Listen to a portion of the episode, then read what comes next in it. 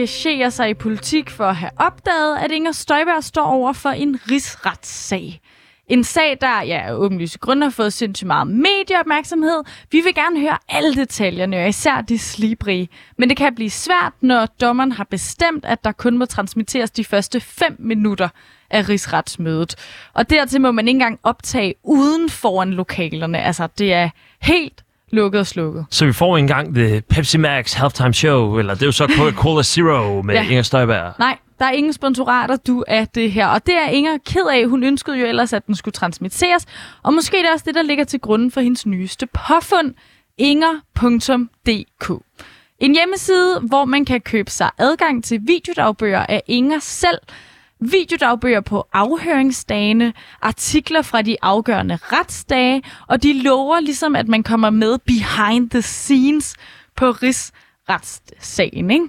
Hendes helt egen OnlyFans Patreon-agtige tilbud, hvor man betaler for eksklusivt indhold.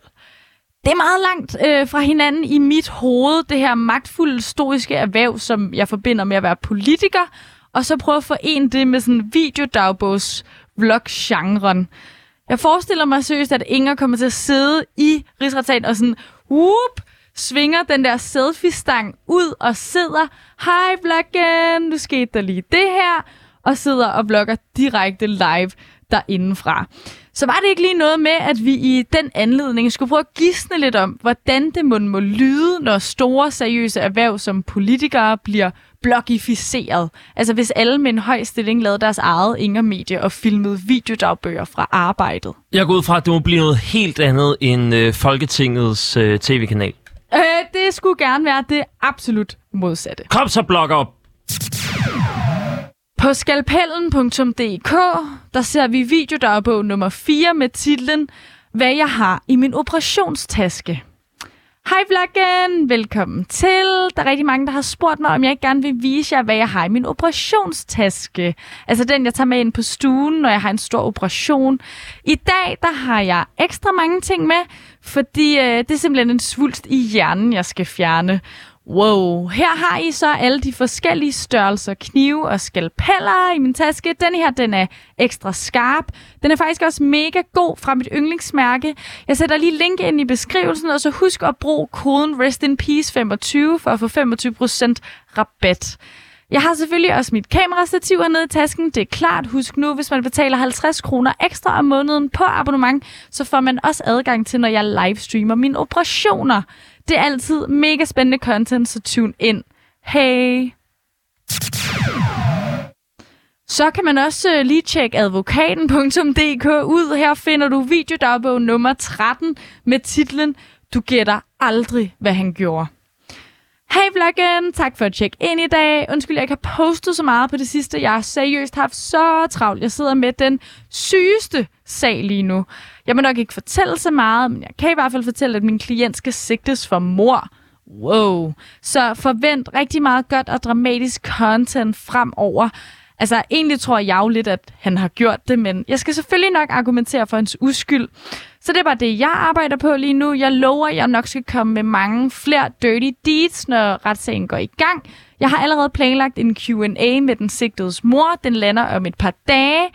Før I slukker, så husk også lige at svare på min poll og stem i kommentarfeltet.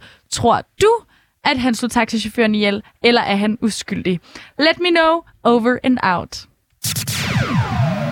Fra vlogdoktor.dk videodagbog nummer 55 med titlen Gør jeg klar til konsultation med mig. Hej folkens, I ved hvordan det er. Another day, another dollar. Jeg har patientkonsultationer hele dagen, men seriøst, jeg var ude og fest hele dagen i går, så jeg tror egentlig bare, at jeg har tænkt mig ikke rigtig at tage nogen seriøst, når de kommer ind og siger, at de er bange for, at de har kraft. Jeg udskriver sgu bare en recept på lidt smertestillende pyt, så behøver jeg faktisk ikke rigtig gøre mig klar. Der er også mange af jer, der har spurgt, hvorfor der altid er så lang telefonkø, når man ringer til lægen.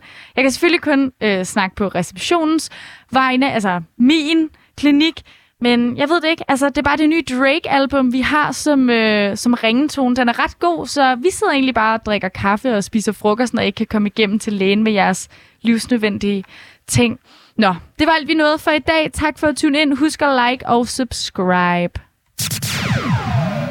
Sådan kan det lyde. Magtfuld blogging. Magtfuld blogging. Der er sådan lidt, øh, hvis, du, hvis du kender, øh, jamen, øh, hvad er det, de hedder? We Are Cube for eksempel, øh, som er et kæmpe influencerbureau. Nå. Øh, det er blandt andet sådan nogle som Lakserytteren, som øh, mm, ja. står for det, og er med til ligesom at øh, hjælpe folk med at lave en masse godt content. Det er Ja. et af de store steder. Øh, jeg, jeg tænker, at der, er- der må være en form for marked, hvis nu Inger Støjberg, hun disrupter jo sådan vlogging. Ja. Og når disrupter det på den her måde, så kan det jo også være, at der er et behov for andre øh, mennesker derude, som måske er på kanten af loven, eller i hvert fald nok til en rigsretssag, at det skal videodokumenteres så hårdt. Altså, jeg tænker, der er advokater, hvis de... Men så er der måske også nogle problemer der. Ah, men det kan hurtigt blive uetisk, ikke? Altså, nu hørte vi også i videodagbogen fra øh, operationslægen, altså det her med at lige pludselig at begynde at livestreame sine øh, operationer, altså... Hvad kan man lære det? Man kan måske lære det, at man aldrig nogensinde skal fuck med GDPR.